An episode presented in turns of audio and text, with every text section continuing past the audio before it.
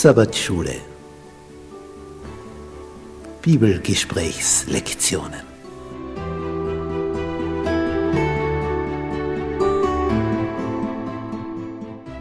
Das fünfte Buch Mose Die aktuelle Wahrheit für unsere Zeit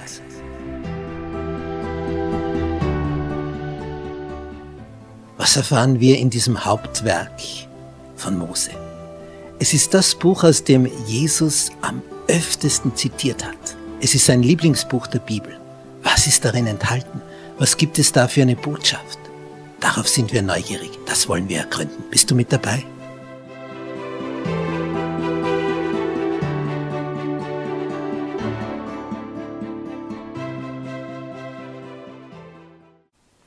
Donnerstag. Abfall und Strafe. Wie haben Sie gesagt in 2. Mose 19, Vers 8? Alles, was der Herr geredet hat, wollen wir tun. Und in diesem Augenblick war es Ihnen auch wirklich so danach. Nicht, vielleicht erinnerst du dich jetzt an irgendeine Begebenheit mit einer bestimmten Person, die dir alles Mögliche versprochen, gelobt, zugesichert hat. Und es in diesem Moment vielleicht auch tatsächlich so gemeint hat. Ehrlich war in dem Augenblick. Und was ist aus dem Ganzen geworden nach einiger Zeit? Vielleicht nach einigen Jahren? Dann ist vielleicht alles ganz, ganz anders. Und was man einst zugesichert hat, von dem will vielleicht die Person dann am Ende nichts mehr wissen. Und das ist dann bitter, denn da wurde etwas versprochen. Und das ist es, was dann letztlich Gott mit seinem Volk Israel erlebt hat.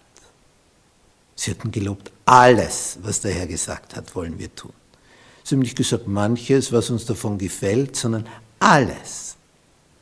Aber im Laufe der Zeit, mit der Zeit, die vergeht, vergeht auch die Bereitschaft, das Versprechen einzuhalten. Sie haben sich mittlerweile anders entschieden. Und wenn man von dem, der das Optimum anbietet, weggeht, das ist auch in irdischen Beziehungen so. Nicht, wenn du also in einer Beziehung die Fälle hast und du gehst da weg, ja, in eine neue Beziehung hinein, wo das nicht zu bieten ist, ja, dann wirst du das alles nicht mehr haben. Wenn Gott etwas anbietet, mehr kann ja keiner bieten als Gott. Und wenn man da weggeht, ja, dann hast du natürlich weniger. Wesentlich weniger. Und so erleben das die Israeliten. Gott hat ihnen gesagt, ich möchte euch in das Land bringen. In ein Land, worin Milch und Honig fließt, das, das von oben her bewässert wird. Nicht wie in Ägypten, das also den Nil braucht, wenn der übergeht und das Land überschwemmt, dass es zu einer Bewässerung kommt. Der Regen von oben macht es und es gibt Quellen dort. Und es ist grün. Es ist ein Land, darin Milch und Honig fließt als Ertrag des Ganzen. Aber Vertrauen braucht es. Und als die zwölf Kundschafter zurückkommen und zehn Kundschafter sagen, hm, das Land ist schön, aber da ist schon wer. Und die dort sind, schauen nicht so aus, als ob sie gewillt wären, uns hineinzulassen. Ganz im Gegenteil. Und Riesen sind das. Und riesige Mauern haben sie bei ihren Städten. Vergiss es. Wir schaffen es nicht. Wir können die nie besiegen. Das Land wäre fein, aber leider nicht erreichbar. Wir können nicht hinein.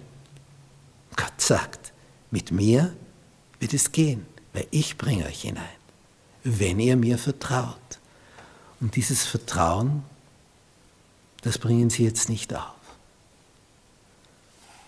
Und als Ergebnis dieses Misstrauens dürfen sie nicht mehr hinein. Es wird diese Generation vergehen. Alle über 20-Jährigen, die hier rebelliert haben, gesagt haben, können wir nicht, schaffen wir nicht, das wird nie funktionieren. Zu denen sagt Gott, keiner von euch wird das Land sehen, weil ihr das Wichtigste, nämlich das Vertrauen zu mir, nicht aufgebracht habt. Nur Josua und Kaleb, die einzigen zwei von diesen zwölf Kundschaftern, die gesagt haben, ja, es stimmt, das sind andere Völker und die sind groß und mächtig. Aber was hat Gott gesagt? Wir werden sie wie Brot aufessen, weil er mit uns ist.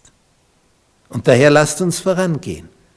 Dann wollte man sie steinigen. Und dann kam die Wolke und hat sich herniedergesenkt.